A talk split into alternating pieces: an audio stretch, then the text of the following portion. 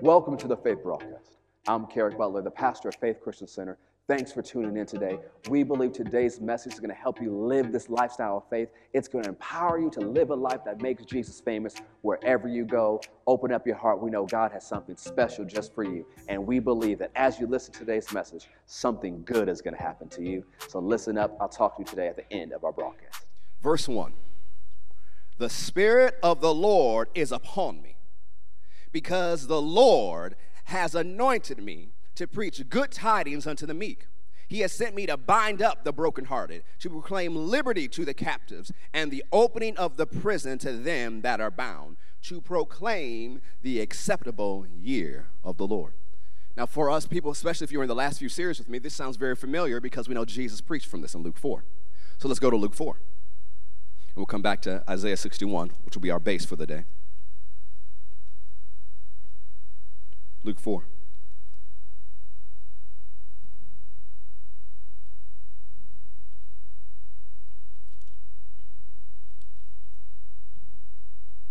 Start with verse 16 then. And Jesus came to Nazareth where he had been brought up, and as his custom was. Now, we're about to see what his custom was, his habit. It wasn't just he went into synagogue, which is a good custom and habit to have. This is what he was teaching on a regular basis, teaching and preaching from in the early days of his ministry. So anytime he got up to read, this is what he read. This was his custom. And there was delivered unto him the book of the prophet Isaiah. And when he had opened the book, he found the place where it was written, The Spirit of the Lord is upon me, because he has anointed me to preach the gospel to the poor. He has sent me to heal the brokenhearted, to preach deliverance to the captives, and recovering of sight to the blind, to set at liberty them that are bruised, to preach the acceptable year of the Lord. And he closed the book and he gave it again to the minister and sat down. And the eyes of all them that were in the synagogue were fastened on him. And he began to say, so he didn't finish this entire message, he began to teach it in this location. This day is the scripture fulfilled in your ears. So, what did Jesus say? So, he turned to that same passage, and in this synagogue, he wasn't able to finish because of their hearts, but he's preached this in other places. So, what he just read was Isaiah 61 through part of verse 2, and he says, What you see in verse 1 and the half of verse 2 is being fulfilled in front of you today. So go to Acts chapter 1. So if that was starting, what happened after that? Because Jesus' ministry, although he lived on earth to over a little bit over 33 years before he ascended into heaven, his ministry was for just over three years. So what did he do after that? Acts chapter 1, verse 1. One of the things for some of you Bible scholars know is Luke is part 1 and Acts is part 2. It's written by the same author. And so Luke says, The former treatise have I made, O Theophilus, of all that Jesus began to both do and teach. Notice once again, began. Until the day in which he was taken up, after that he, through the Holy Ghost, had given commandments unto the apostles whom he had chosen. So after Jesus was taken up, the ministry of Jesus continued through the Holy Spirit. Now, some people call the Acts, the book of Acts, the Acts of the Apostles, and you could, but it's even more correctly titled the Acts of the Holy Ghost. Because the ministry of Jesus continues through the ministry of the Holy Spirit who's working in our lives today. So the ministry of Jesus didn't end, it's still going on today through his body, the body of Christ. If you're a believer, you're part of the body of Christ. So now let's go back to Isaiah 61.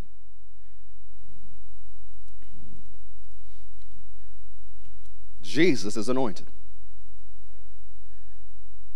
He's anointed to heal, which means to cure, to make whole.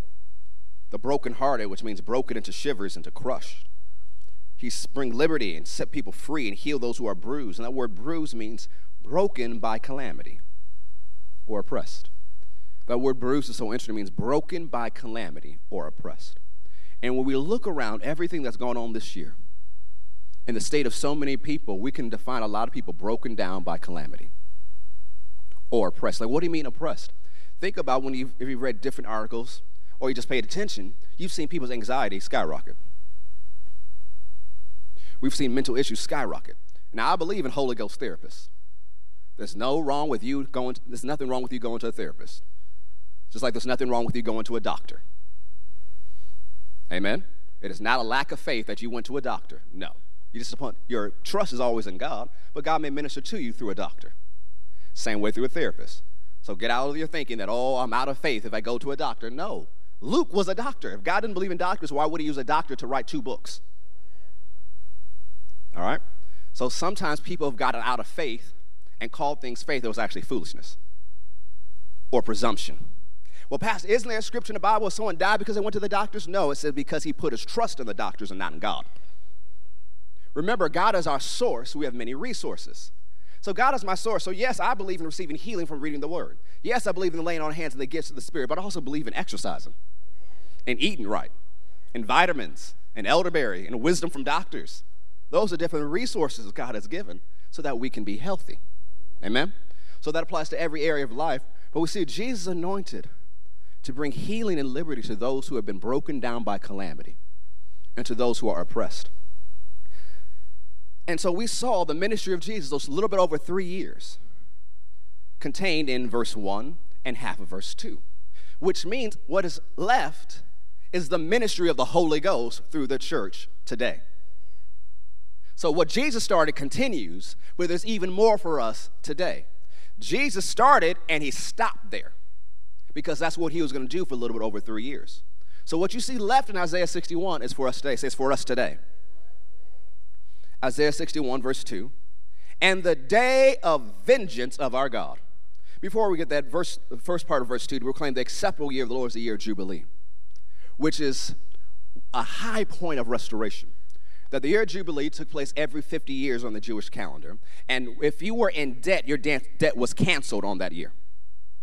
But even beyond that, because that's something that happened every seven years, if you lost anything because of financial instability or your financial mistakes, and you had to sell your family's portion, you had to sell your inheritance. Remember, he's talking to the Jews who had an inheritance in the land promised by God. And if for some reason they had to sell their property, their land that came to them because of how they were born, every 50 years it was given back to them. Which, when we think about, when we study the scriptures, that when God wants us to live at least 120 years, that means you had at least two do overs. That God, in His graciousness and knowing us and our issues and our problems, put it even in the law, says, hey, Twice in your life, you get a complete do over. And every seven years, I knock out your debt. Now, God didn't want the people to live in debt. When He read the law, he says, There should be no poor among you. Because God wanted Israel to be the example of prosperity so the rest of the world can follow.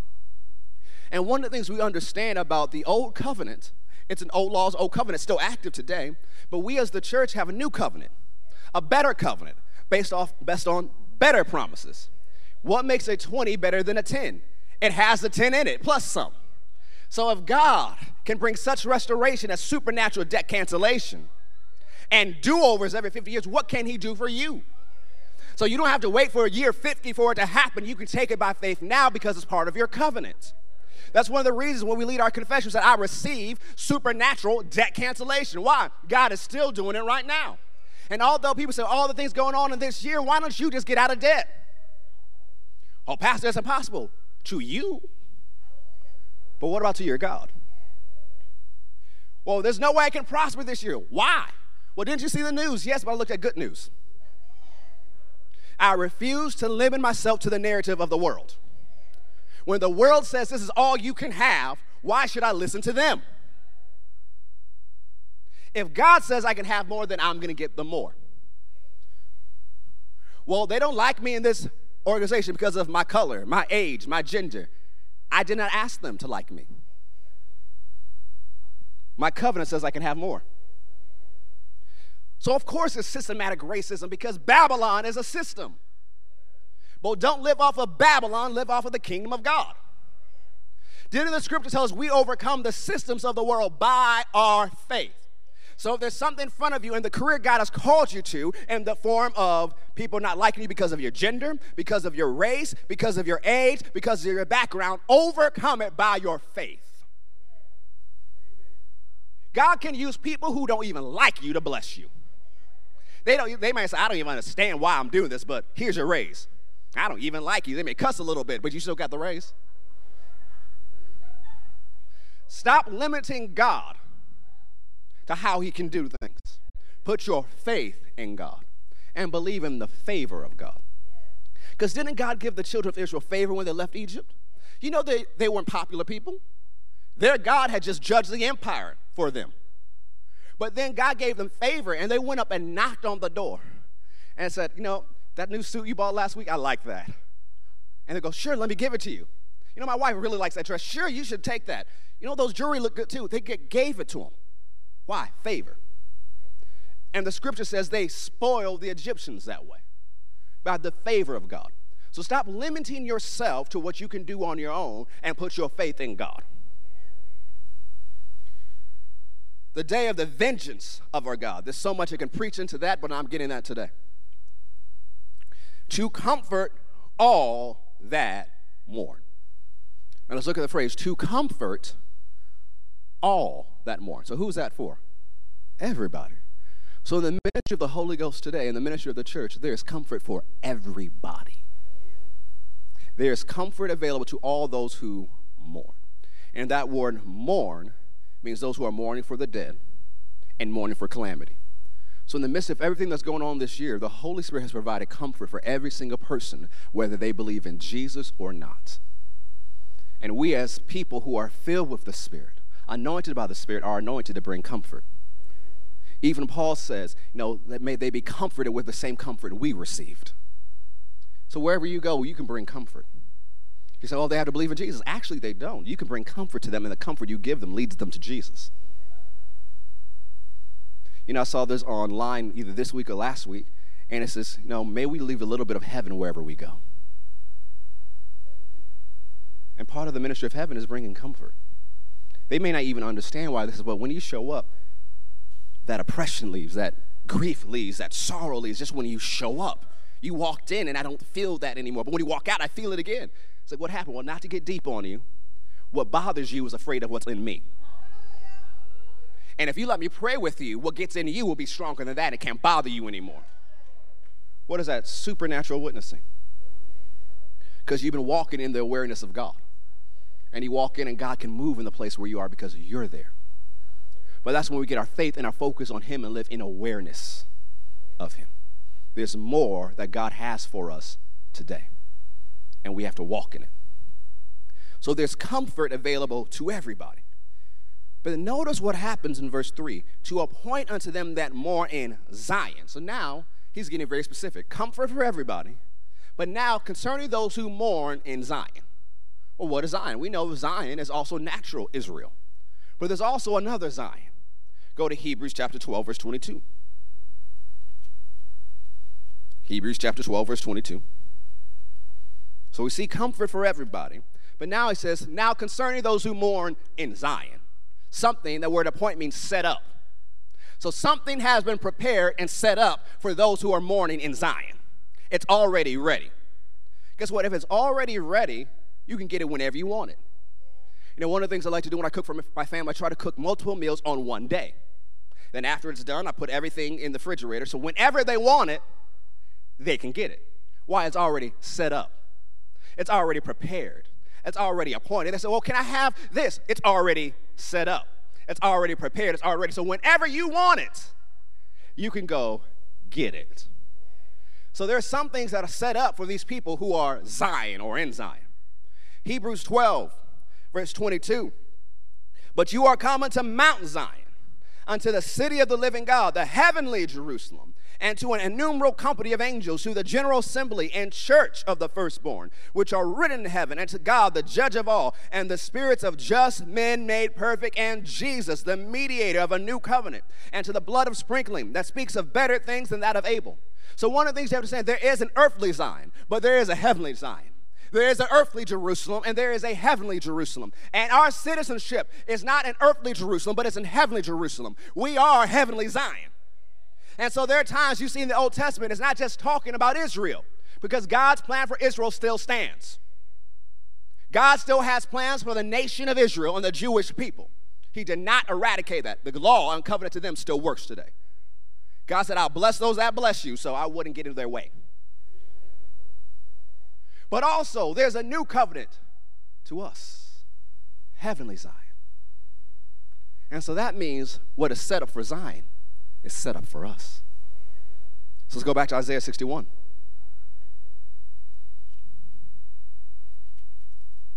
And if you're newer here at Faith, we are a Bible teaching church. We believe in the book. So you can see scripture after scripture after scripture after scripture. One of the ways I was trained, our bishop taught me, said, you prove your message like you are a lawyer in a courtroom. Because we never want your faith to stand in the wisdom of men or the philosophy of men or the opinions of men, but in the power of the word of God. And so we like to say it this way you're not under obligated to listen to, you're not under obligation to listen to a preacher just because they're a preacher. If they can't prove it to you from the book, then you're under no obligation to receive it. Isaiah 61, verse 3. To appoint, to set up, make ready unto them that are mourn in Zion. So these are people, that's us, is ready for us. To give unto them beauty for ashes. This word ashes means what's left over after burning. It means worthlessness. That if something has burned down, there's nothing left to salvage. There's nothing left to save. Everything around you is worthless. It's not what it used to be. But this word beauty, it's an interesting definition. It means a fancy headdress, a tiara, a turban. Remember, this is a Middle Eastern people he's prophesying to. And one of the, the examples of royalty or prosperity was what they were wearing on their head. And so the ladies had tiaras. The men had these turbans with this beautiful jewel right there. And so when everything around you looks worthless and burnt down, there's a great exchange available to you. Because random people weren't walking around with tiaras and the fancy headdresses. These are people of means. This means some restoration has happened. So when there is things that have been burned down or worthless, you're looking around, just know there's already made ready for you because you're in Zion a great exchange, and you can receive beauty for your ashes. You can receive restoration for what you've lost. So now you're not going to look like what you've been through. Because if everything burned down, you're not going to be walking around with a tiara or a fancy turban on. Because that would have burned down too. But there's such a great exchange available for the people of God that even if something happened and everything was lost, your God is a God of restoration. It's already made ready and set up for you. The oil of joy for mourning. We know the oil represents the anointing of the Holy Spirit, the burden removing, yoke destroying power of the Holy Spirit. This is the oil of joy, and this word joy here, it means gladness, joy, exultation, and rejoicing. Gladness, joy, exultation, and rejoicing. And so instead of you having to continue to mourn, he has joy for you an anointing of joy, an anointing of rejoicing. So that even when people say, well, you should be broken down, you still have something on the inside that says, keep going. And you tap in a little bit more, it's joy. And then when you should be crying, you have a smile. And then people said, You should be depressed in bed, but you're happy. Why? There's something on the inside from the Holy Spirit that can keep you going when everybody else said you should quit. There's something on the inside of you because you're born again that'll keep you moving when everybody says you should give up. And it is the joy of the Lord. And it says in Nehemiah, the joy of the Lord is your strength. So don't give in to the narrative of the world says you should be sad this year. It says, well, if I was relying on this year to be happy, I probably would be sad. But if I have a covenant with God, if I'm not limited to what goes on in the world, if I'm not limited to the systems of this world, if my hope is not in a presidential election or in the Congress or in the Supreme Court, if my hope is actually in God, if my faith is actually in God, I have a reason to rejoice. I have a reason to shout. I have a reason to be happy. I expect miracles. Something good is going to happen to me today because I, have a good God. I can expect restoration. I can expect to have joy. I can expect beauty for my ashes and the oil joy for mourning because my God is good and my faith is in God and not in the systems of the world.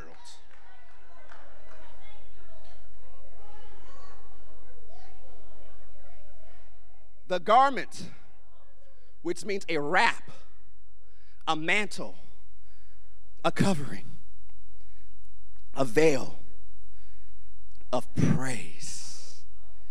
See, it also says in the scripture elsewhere, praise looks good on the upright. praise looks good on the righteous. Praise looks good on the people of God. And it says, He'll give you a garment of praise for the spirit of heaviness, which means despair, fainting, and weakness. So instead of being weak, instead of faint, instead of having despair, God has some other clothes for you. And you have to understand Jesus, the mediator and the minister of our new covenant. And see, he showed this to me one time years ago. I was in Texas, and I was just having a rough day. Anybody ever had just a rough day? And so worship was going on. I was like, Jesus, I need you to do something. And so I'm worshiping. My eyes are closed, and I see it inside my spirit. Jesus walks up to me, kneels in front of me, and he puts something over my shoulders. And that despair and that heaviness left, and then he disappeared. And then I realized it was the garment of praise for that heaviness that had been on me. And see, that doesn't just happen to me because, oh, you're a pastor, you're this spiritual gift, you're this office. No, I'm part of Zion. I have a covenant. Your Jesus will minister to you. He will give you praise and rejoicing for the spirit of heaviness. And when you encounter that from Jesus, you need to rejoice. You need to shout. You need to thank God. You need to praise His name. Praise looks good on you. Praise looks good on the upright. And we always have a reason to praise. We always have a reason to rejoice. We always have a reason to shout. We always have a reason to thank God because our God has been good. He has been faithful. We always have a reason to praise and rejoice. Glory to Jesus forevermore. Well, go ahead and praise Him. Glory to your name, God. You are the Almighty God. You are the Most High God. There's no one like you, God. Oh, we give you glory. Oh, we give you honor. Oh, we give you praise. We're in expectation of you. We're in expectation of you. We're in expectation of you, not the world, not the systems of the world, not the government, not Wall Street. We're in expectation of you. Glory to Jesus. Glory for Jesus forevermore. Whew. Now, what's the result going to be? That they might be called the trees of righteousness, the planting of the Lord. Come on, planted, rooted, can't be pushed over by the storms of life. The storms of life will come, but you won't be knocked over. Storms come to everybody, but you're not going to be knocked over. You know, someone said it this way. They says, we've all been through the same storm this year, but we haven't all been in the same boat. That's true. Get in the boat of faith. Get in the boat of victory. Get in the boat of restoration. Get in the boat of healing. Get in the boat of prosperity. Yeah, we may all be going through the same storm, but we're going to come out a different way. Planted, rooted by the rivers of water, always bearing fruit in our season. Not limited to the drought of the world because we have a source of the Almighty God. Rooted the planting of the Lord, that he might be glorified. You being broke, sick, disgusted, and depressed does not bring God glory.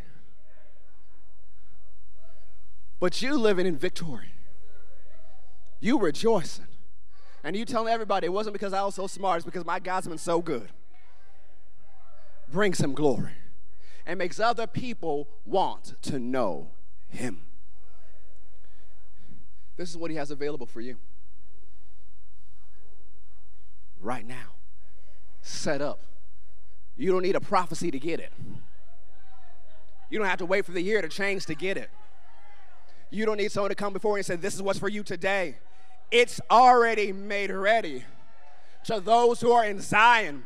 And by your faith, by your words, by your rejoicing. He lay hold to it. You can take it anytime. Whether you feel spiritual or not, whether you feel good or not, you can take it. See, we receive by faith. That word receive means take it. You need to take it because it's yours. Don't let the enemy take it from you. Fight the good fight of faith. Lay hold to eternal life. It's for you today, right now. So don't buy the narrative of the world. This is for you. Oh, Pastor, what about the election? However, the election turns out, this is still for me. God said, This is my year of restoration. So that means whoever is elected, restoration is going to come.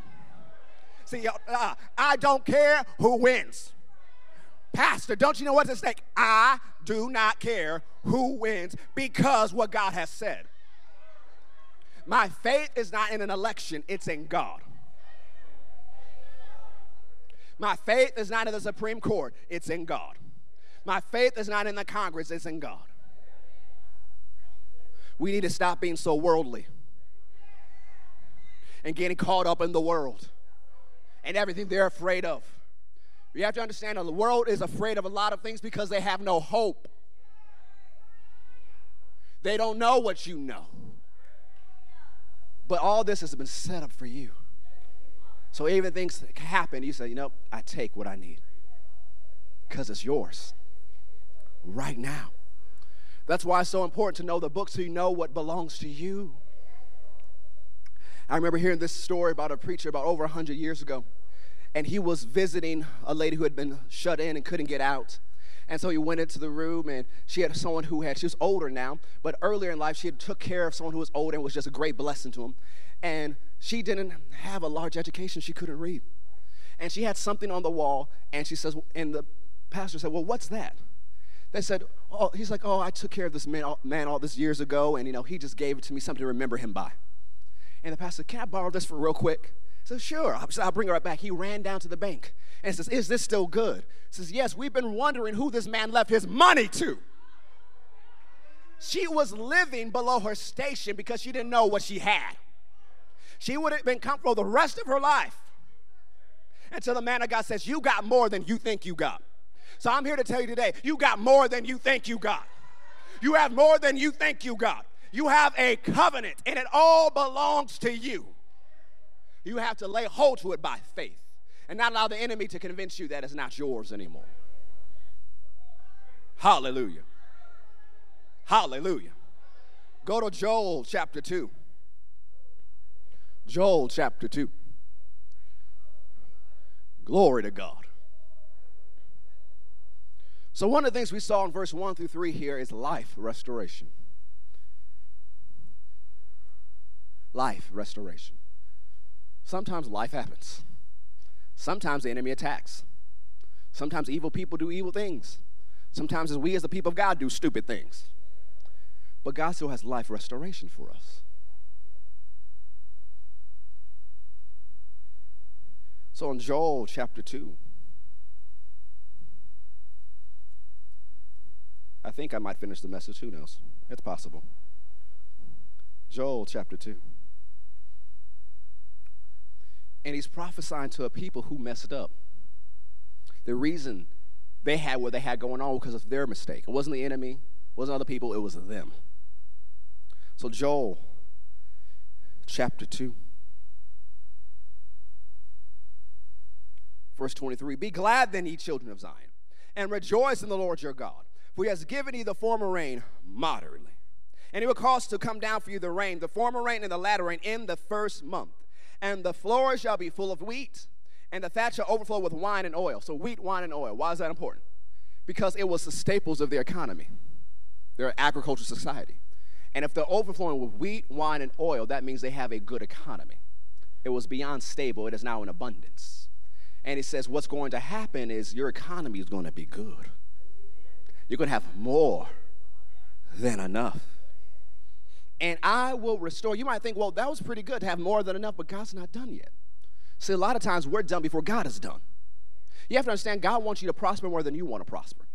God wants you to be healthy more than you want to be healthy. God wants you to be restored more than you want to be restored. It's His character, it's His nature, it's who He is.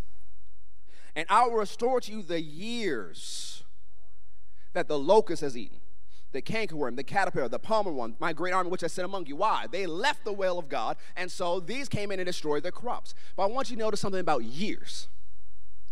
He didn't just say your years. Because what if there's a previous generation someone had been stolen from because of different reasons? Or their disobedience? Years. Years.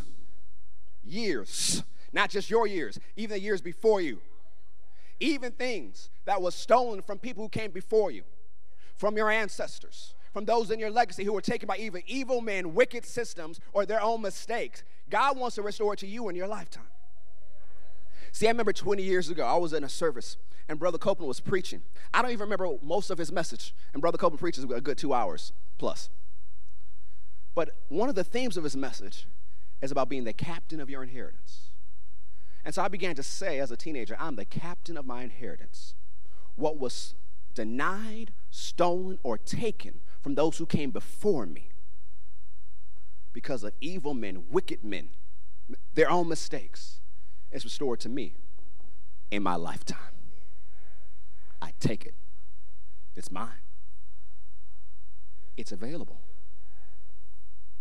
So let's say it this way. You know, you guys don't mind me preaching to you like I preach when I'm in Africa, right? So, yes, things may have st- been stolen from you because of your race or the color of your skin, but God can give it back to you. God can get it back to you. And so when I go over there, I say, yes, the colonists may have taken something, but God can give it back to you. Stop looking to the government for your restoration. They may never do something.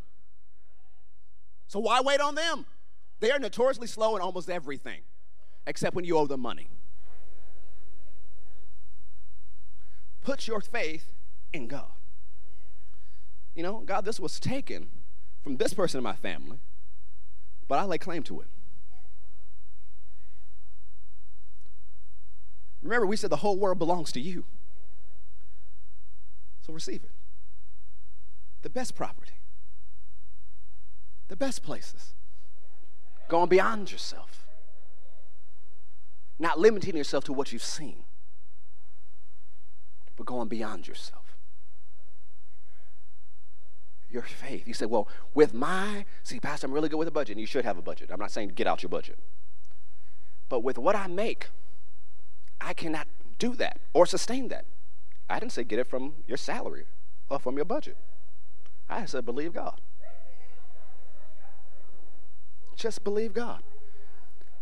he said, Well, it doesn't make sense. I didn't say it needed to make sense. That just makes faith. You just believe God for stuff and it shows up, and people are like, How? Says, You know, I don't even know how to explain it. I just know God is good.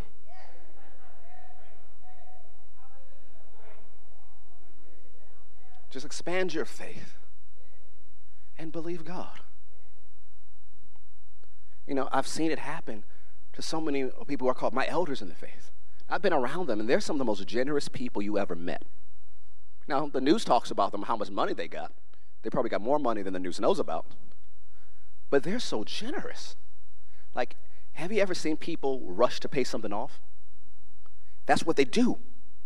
And it's okay, and they believe so much in seed time and harvest. Like, I'm not gonna let you sow seed that I don't sow seed. I'm gonna add something to it and I'm to add something to it. And like, what, what, what just happened here?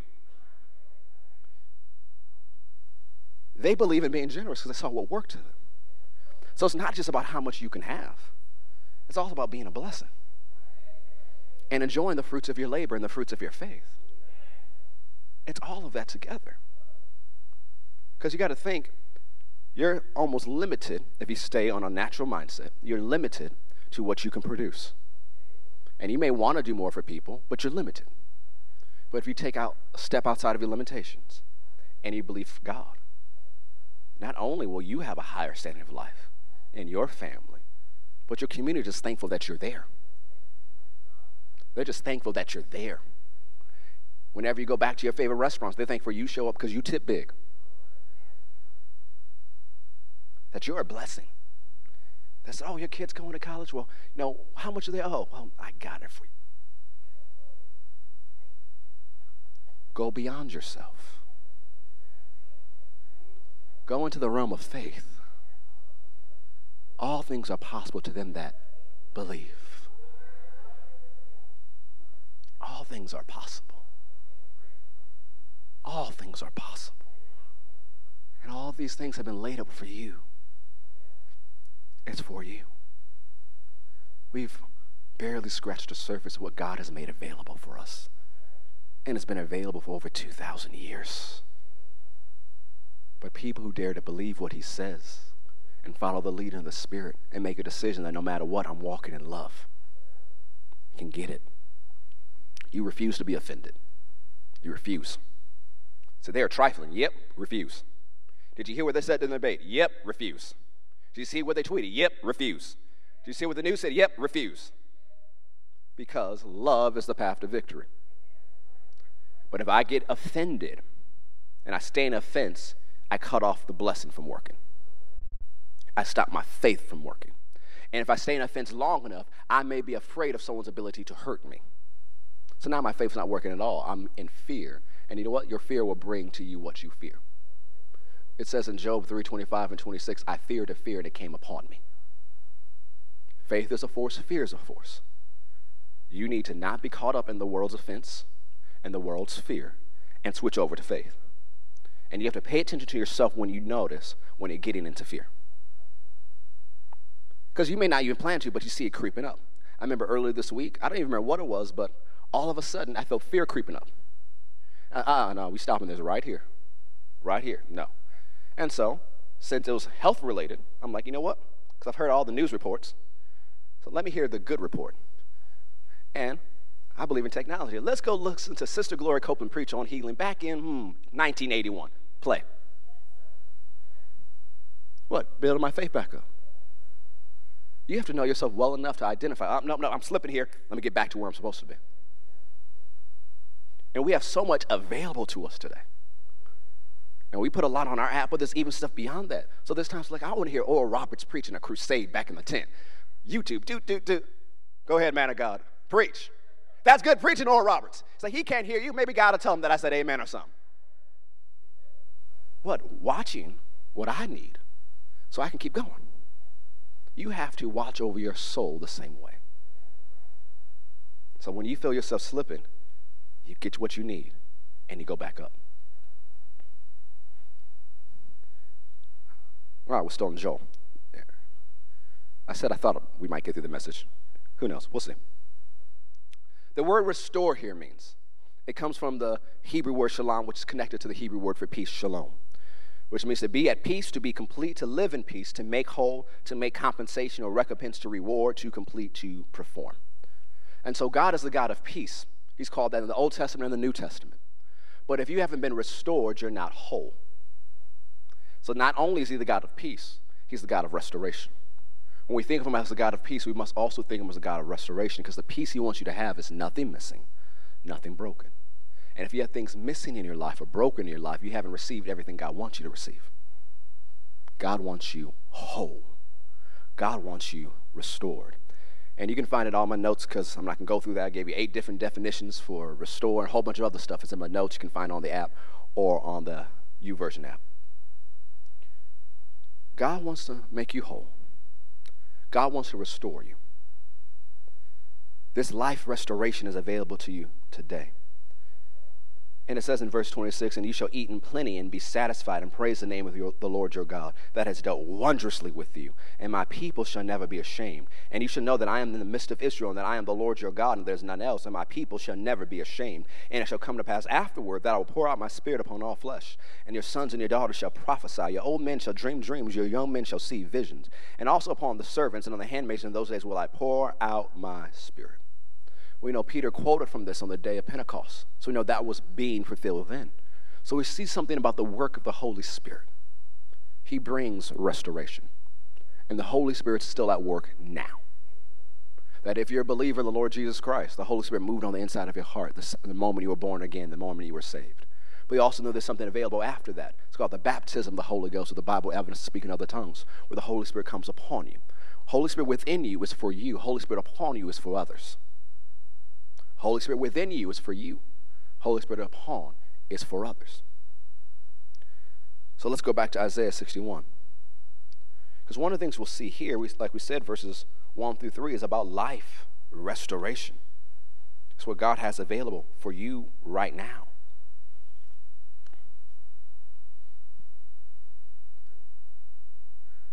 But you get to verse 4, and there's a shift. And they, well, who's the day? The people who receive life restoration, Zion, the people of God. So now we went from what God wants to do for you and has made available for you. Now the prophet has switched to talk about what you're going to do. they shall build the old waste. They, who? You, say me, shall raise up the former desolations, and they, say me, shall repair the waste cities, the desolations of many generations. So notice the church is not just called to receive restoration, they're called to be agents of restoration. Yes, God has life restoration available for us, but even above that, He wants us to bring restoration wherever we go. So you may look at your life around you and say, how, how, how, how? We'll just keep reading for a second. Because you say, ha, ha, ha. now there's even more for you to say ha, about. And strangers shall stand and feed your flocks, and the sons of aliens shall be your plowmen and your vine dressers. So now you are, have so much, you need, you need to hire people to do the work for you. But you shall be named the priest of the Lord. Isn't that us? He says we're kings and priests. This is you. And they shall call you the ministers of our God. We'll get into this next week. We're all called to the ministry of reconciliation and you shall eat the riches of the Gentiles. That's the word for nations. The abundance of the nation. Why? The whole world belongs to you, it's yours. And in their glory shall you boast yourselves. For your shame you shall have double. Double. It's like, ooh, I got back what I lost. We'll go for double. Double for your trouble.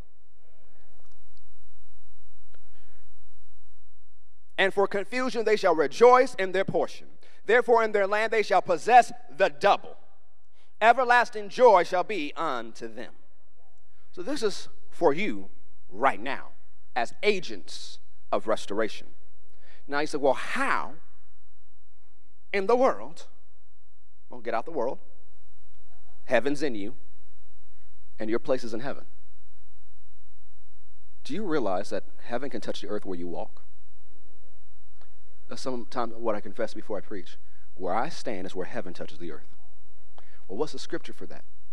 Jesus told us to pray, Thy will be done on earth as it is in heaven. Which means my prayer life can bring heaven to earth. See, so many believers are in a rush to get to heaven. Yes, we want to go to heaven. We don't like the other option. No. But we're not in a rush to get there because all those who believe in Jesus are going there. But those who use their faith can bring that here. and this world has enough hell in it. We need to give them heaven.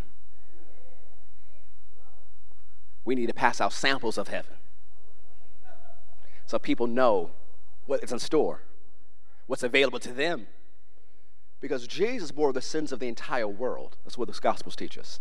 Not just the sins of the good church people. He's a lamb of God who took away the sins of the world. So there's a whole lot of false teaching that says, well, there are all these sins in between people and God. That's not true. Jesus paid the price for it.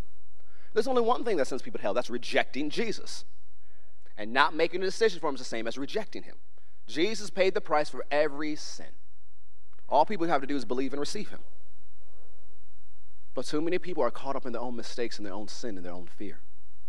And they need people to be agents of restoration, to bring heaven where they are, to give them a chance to make a choice. That's what we're called to do. So, how are we supposed to do this as an agent of restoration? We sang about it a little bit earlier. Number one is through the power of the blessing. Oh, look at Genesis 9, verse 1. We talk about the power of the blessing. We are, a lot of us are familiar with the story of Noah.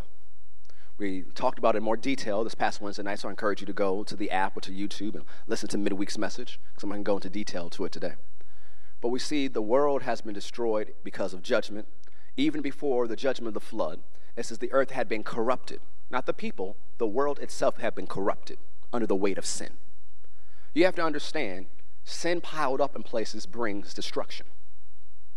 And so it hadn't rained yet, so there are other type of natural disasters happening in that place because of sin. The earth itself has been corrupted. Yes, I believe that different pollutants can cause stuff in the air. There's no problem with that. But also so can sin. So just like people are concerned about climate change, you can change the climate by sin too. You can have all the stuff in place, follow all the EPA guidelines to make the air clean, and stuff still happen. Oh, what happened? People sinning. Oh, God did it to them. No. Sin is a seed, it has a harvest. And when you study it out, there's places where it says it gets full, and when it gets full, judgment comes. It's how the world works the law of seed time and harvest.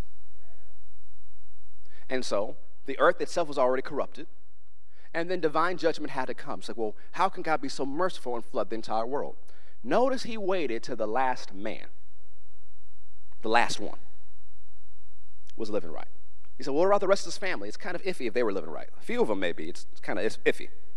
They were survived because Noah served God. And so God waited, because what would happen if it overtook all of humanity? Humanity would have been locked up in Satan's control forever. And they would have been slaves of sins forever. And Jesus wouldn't be able to come and deliver us. So judgment has to come. If it doesn't, sin will overtake the righteous. The evil people overtake the righteous people of God. So judgment had to come. It was an act of mercy. And the thing is, it took Noah somewhere between 80 and 110 years to build that ark. And it says Noah was a preacher of righteousness. That word preacher means a divine ambassador. So those, all those decades, he was preaching to give people an opportunity. Do you know how big that boat was? That thing was huge, multiple football fields. You know, they built a replica, life-size replica in Kentucky, and we went to it one time. That thing is huge. Do you know how many people you can fit on that thing?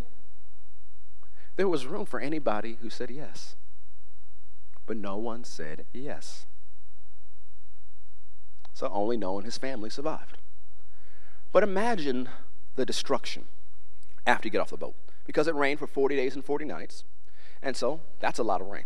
We talk about how much rain we got in the last 24 hours, but 40 days, 40 nights. But it also said that the earth began to open up and these geysers of water began to shoot up too for 40 days and 40 nights. But then also it says the heavens also pour down. So there's also other things that poured out outside of rain. You might say, well, what else can fall from the sky outside of rain? When he studied out, some scientists believe there used to be this covering over the earth of water. And so when did it go down? That day. And it rained so much, all the water covered the highest mountain by several feet. How many know that doesn't disappear overnight, even when the rain stops? Noah and his family were on that boat for a year and a month, waiting for everything to dry out. So imagine what it looked like when you get off the boat. Everything's been destroyed. It's been over a year. In America, we're used to seeing the destruction hurricanes can bring, especially category five. But what would a category five hurricane look like that covered the entire world? For 40 days, 40 nights and then almost a year of everything being submerged. It is absolutely destroyed. So Noah gets off the boat, and you see in chapter 8, the first thing he does is he makes an offering. And God makes a promise and a covenant with him. And then you see chapter 9, verse 1 says Noah, and God blessed Noah and his three sons. Well, how do you bless someone? You say, be blessed. So, how is Noah supposed to fix this world? The blessing. He says, Be fruitful, multiply, fill the earth, be fruitful, produce, increase, multiply, become numerous, become great, replenish, fill the earth. So, how can they restore the earth, fix the earth, and increase and get this planet under control? The blessing of God. Now, bless is not just a religious catchphrase, it means empowered to prosper. And we were singing about the blessing earlier. And you're blessed right now. Go to Galatians 3 8. as we heard Minister Dathan emphasize as he was leading into the song, we're not a cursed people, we're a blessed people. As it says elsewhere in the scripture, you can't curse whom God has blessed. So what if they try to curse me? Don't agree. Don't agree. So, well, this has been traveling down my family line. Well, stop it. You have the authority to stop it. Now, make sure you're not doing the same things. Because sometimes the generational curses, all, all they are, are generational patterns that you're doing the same thing. It's like, oh, well, heart disease runs in my family. Well, maybe that's because no one runs in your family.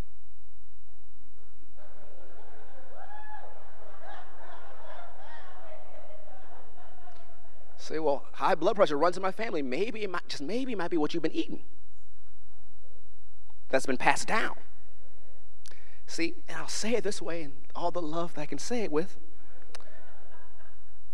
You ain't a slave, so why are you eating like one?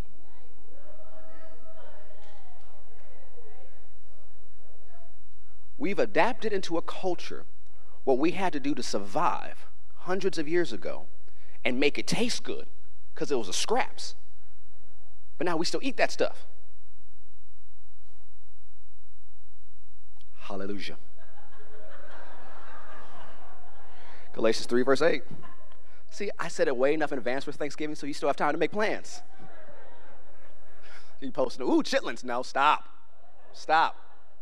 Oh, that seasoning. No, it's not. You know what it is, and I know what it is.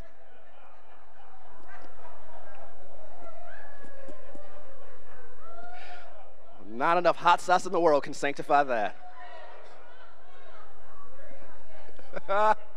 Galatians 3, verse 8. Galatians 3, verse 8.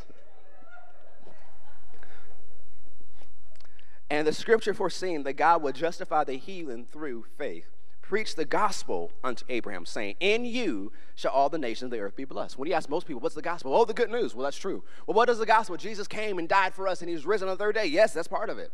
But notice how God preached the gospel to Abraham, how God summed up the gospel. In you shall all nations be blessed. That's the ministry of Jesus. You read in Acts, it says, when the Peter's preaching, God sent Jesus to bless you. And where did the blessing start? He says, and turning each and every one of you from your iniquity. The gospel is the blessing. And you see God say it so many times in the Old Testament. You see, what he said to Noah is a reiteration of what he said to Adam and Eve. The first words mankind ever heard was the blessing. Now, God is the most intentional being ever. First words matter. So that's the perfect will of God for all men for all time. What? The blessing. So Adam and Eve, be blessed. And then he said to Noah, Be blessed. Then he got to Abram, Be blessed. I'll bless those that bless you. And so it keeps going through history. Then you see Galatians 3 8. Verse 9 then says, So then they that be of faith, anybody of faith, are blessed with faithful Abraham. So the same blessing Adam and Eve have, that Noah and his sons have, that Abraham have, you have. Because you're of faith. You're blessed with them. Skip down to verse 13. Christ has redeemed us from the curse of the law. So, yes, you read Deuteronomy 28, there's a whole bunch of stuff that you don't want. But guess what? It does not belong to you because you've been redeemed from the curse. So, when you look at the different things about the curse, you can say that has nothing to do with me. Being made a curse for us. One of the names of God in the Old, in the Old Testament, they call him the blessed one. So the son of the blessed one became cursed so you wouldn't have to be cursed. The son of the blessed one took on the curse so that you can be blessed. For it is written, curses everyone that hangs on a tree, talking about the cross, that the blessing of Abraham might come on the Gentiles through Jesus Christ, that we might receive the promise of the Spirit through faith. So, guess what? It doesn't matter your nationality. Doesn't matter your lineage. A lot of people say, well, if I can become a Jew, I'll get blessed. It doesn't matter. It doesn't matter your background. It doesn't matter do you believe in Jesus. Because you get the same blessings that Abraham and his seed got. And to keep reading Galatians 3, there's not multiple seeds, there's one. You've been engrafted in. Because if you've been, verse 29, if you be Christ, then you are Abraham's seed and heirs according to the promise. So we're supposed to do it through the blessing. Let's speed up now. Go to Ezra chapter 6, verse 14. We're agents of, the rest, of restoration through the blessing.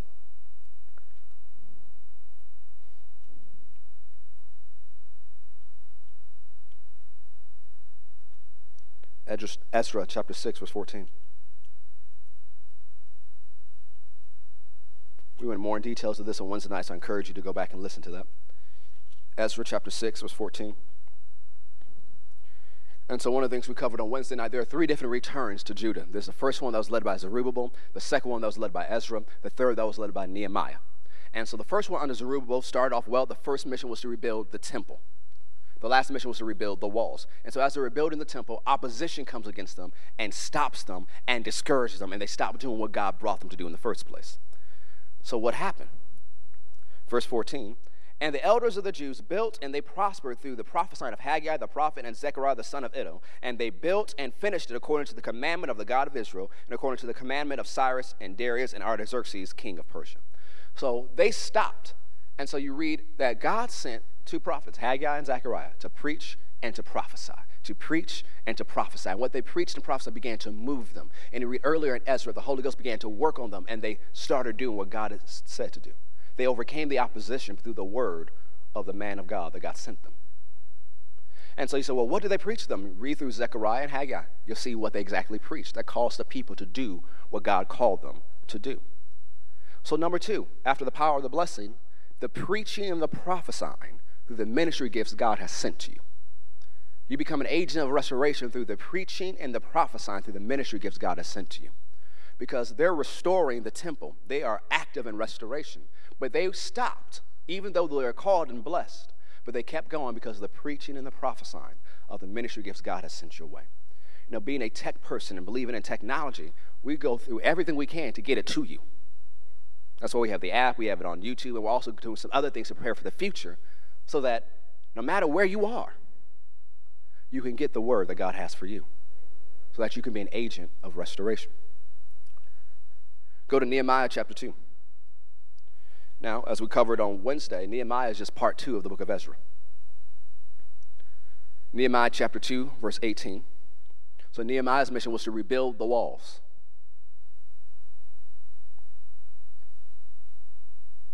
Nehemiah chapter 2, verse 18. He said, Then I told them of the hand of my God, which was good upon me, and also the king's words that he had spoken unto me. And they said, Let us rise up and build. So they strengthened their hands for this good work. But when Sanballat and Tobiah and Geshem heard it, they laughed us to scorn and despised us and said, What is the thing that you do? Will you rebel against the king? Then I answered them and said unto them, The God of heaven, he will prosper us. Therefore, we, his servants, will rise and build, but you have no portion, nor right, nor memorial in Jerusalem. Now, what is the third thing? The hand of the Lord. Nehemiah was confident because the hand of the Lord was upon him. Well, what is the hand of the Lord? You study it out. It's the Holy Spirit and His power. We call ourselves Christians, doesn't mean we're calling ourselves anointed ones. We have the Holy Spirit within us, the Holy Spirit upon us. The hand of the Lord is upon us. Say, the hand of the Lord is upon me. And because Nehemiah knew the hand of the Lord was upon him, he responded to the opposition saying, God will prosper us. That was his confidence. The hand of God's on me, so God will prosper us. The hand of God is on you, so God will prosper you. So you need to start saying that God will prosper us. So I'm looking at this plan to do so much more in the end of this year, next year through this church. Well, how are we going to do it? The hand of the Lord, the hand of the Lord is upon us, so God will prosper us. When you look at your family, how are we going to do it? The hand of the Lord is on us, so God will prosper us. What if I make a mistake? Even the grace of God can turn our mistakes into a blessing. So stop coming up with all your reasons why you can't prosper and start responding to situations, opposition. God will prosper us. Go to Proverbs chapter 23, verse 3.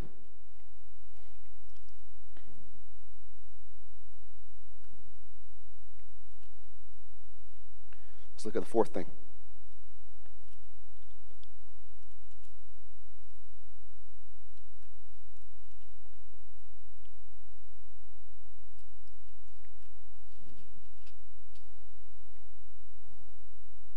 Actually, Proverbs chapter 24, 3 through 4. Through wisdom is a house built, and by understanding is established, and by knowledge shall the chambers be filled with all precious and pleasant riches. Number four, the wisdom of God. The wisdom of God. You need the wisdom of God to move forward in the days ahead. But what does James chapter 1 tell us? If anyone lacks wisdom, let him ask of God, who gives liberty and upbraid if not. So if you need wisdom, ask for it. Yes, read the word, but ask God for wisdom. And don't just say, well, God, I need wisdom today. Be specific. God, I need wisdom in this Zoom meeting I'm about to walk into. God, I ask for wisdom concerning how to raise my kids during this time. I ask for wisdom on how do I prepare for the future because of what just appeared on my budget. Ask, be specific for wisdom. Well, God, what wisdom do I need to operate when I have the holidays coming up and I want to travel to this place? What wisdom do I need to operate by? Be specific in your request for wisdom.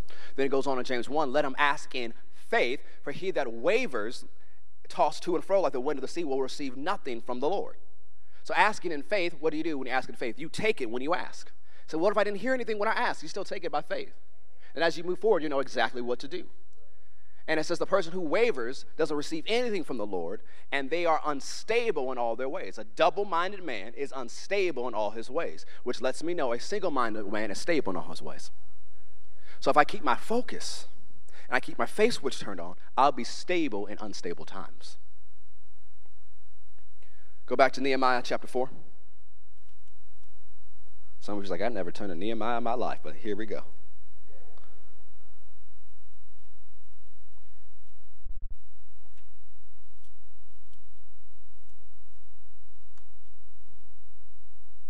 Nehemiah chapter 4.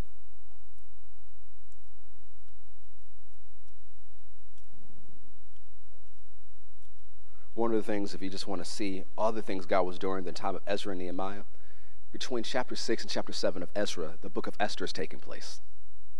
It's one of the things that shows you God is moving all around the world, even when you don't know it. When you're focused on what's in front of you, God is still working out for you and well for others. So, Nehemiah chapter 4, for 6. So built we the wall, and all the wall was joined together unto the half thereof, for the people had a mind to work. So if you're going to build, I mean, age of restoration, you're going to have to work. Work is not a bad word, it's not a cuss word. God wants us to. Hallelujah. But it came to pass that when Sanballat and Tobiah and the Arabians and Ammonites and Ashdodites heard that the walls of Jerusalem were made up, and that because the breaches began to be stopped, they became very angry and conspired all of them together to come and to fight against Jerusalem and to hinder it.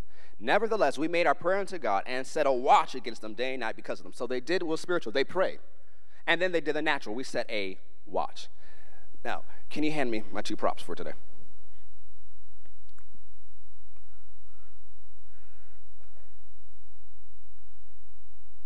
And so, what do they do? You'll see when you skip down to verse 13 that, I'll hold that. Notice what the man of God told him to do. Now, one of the things, sorry, about Nehemiah is Nehemiah's not a prophet, he's not a preacher, he's a politician who God anointed. So, yes, God will anoint politicians. And so, Nehemiah is a man of God, a man of prayer and fasting, as we call, talked about on Wednesday night. And you see in verse 13, he says, Therefore I will set in the lower places behind the wall and on the high places I have even set people after their families, and their swords, and their spears, and their bows. And I looked and rose up and said unto the nobles, to the rulers, to the rest of the people, Be not afraid of them. Remember the Lord, which is great and awesome, and fight for your brethren, for your sons, for your daughters, your wives, and your houses. And it came to pass when our enemies heard that it was known to us, and God had brought their counsel to naught, they that we returned all of us to the wall, everyone to his work. And it came to pass from that time forth that half of my servants wrought in the work, and the other half held the, both the spears, the shields, the bows, and the habergeons, and the rulers were behind all the house of Judah. And they which built on the wall, they that bear burdens, and those that laid it, every one of them with one in his hands wrought in the work, and with the other hand held a weapon. For the builders, every one had his sword girded by his side, and so built, and he that sounded the trumpet was by my side. So, number five, you're going to have to build and fight. Not one or the other, both.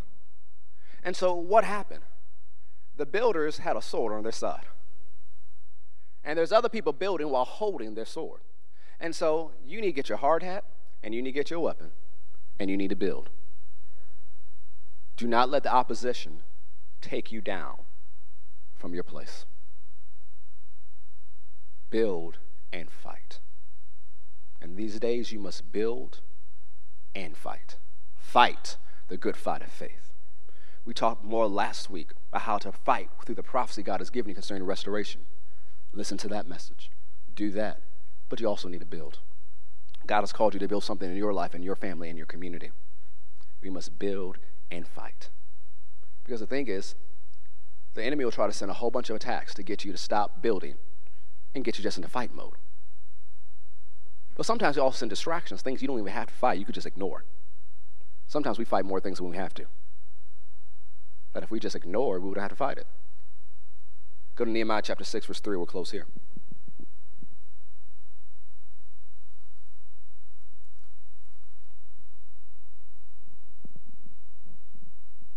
And so you see in verse 1, verse 2, that the enemy again has sent opposition and they try to get Nehemiah, hey, come talk with us. You know, they start making up all these lies, all the different things that they said that, you know, was going on. He says, I'm not listening to y'all. But notice how I respond to them, verse 3. And I send messengers unto them, saying, I'm doing a great work so that I cannot come down. Why should the work cease while I leave it and come down to you? Yet they sent unto me four times after the sort, and I answered them the same manner. So they're trying to distract him, doing whatever they can to keep Nehemiah from building. They said, okay, the army won't work, so let's, maybe we can distract him. And you have to respond to the enemy's distractions. I'm doing a great work. I can't come down. I don't got time for you. I'm doing something right here. You got to respond to the enemy's distractions because he'll send anything he can to distract you. See, when we talk about the cares of this world, Mark chapter 4, it's care or worry presented through the idea of distraction. So a lot of the worries and cares that come your way are just distractions, trying to fill up your mind when you should be filling up with faith. Build and fight. God has a great work for you to do. Do not come down from your place. Do not come down from your assignment. Do not come down from the seat where God has seated you in. Don't give up the mission God has called you to do because of distraction. Build and fight. We have to be like them who had a mind to do the work and they were able to accomplish the work in record time. The power of the blessing, the preaching, the prophesying through the ministry gifts God has sent to you, the hand of the Lord that is upon you, the wisdom of God, and then you must build and fight. God has work for us to do, and we will do the work. We will do what God has called us to do. We will ignite an awakening that impacts Georgia and influences the world through the power of the love of Jesus. Amen. Thanks for watching today. We hope today's message was a blessing to you that it empowered you to make Jesus famous in every area of your life. Hey, if you want to be a part of what God's doing here at Faith, you know, our vision statement is to ignite awakening that impacts Georgia and influences the world through the power the love of Jesus. And we'd love for you to be a part. You can find out our different experience times and our different locations by going to fccga.com. If you want to give, you can text FCCGA to 73256. You can also go to FCCGA.com to give online and be a part of what God's doing here. We'd love to see you anytime you're in our area. We believe God has something good just for you. And anytime you come to our faith experience, we believe you will experience God and His plan for your life. So thank you for tuning in today. We'll see you next time.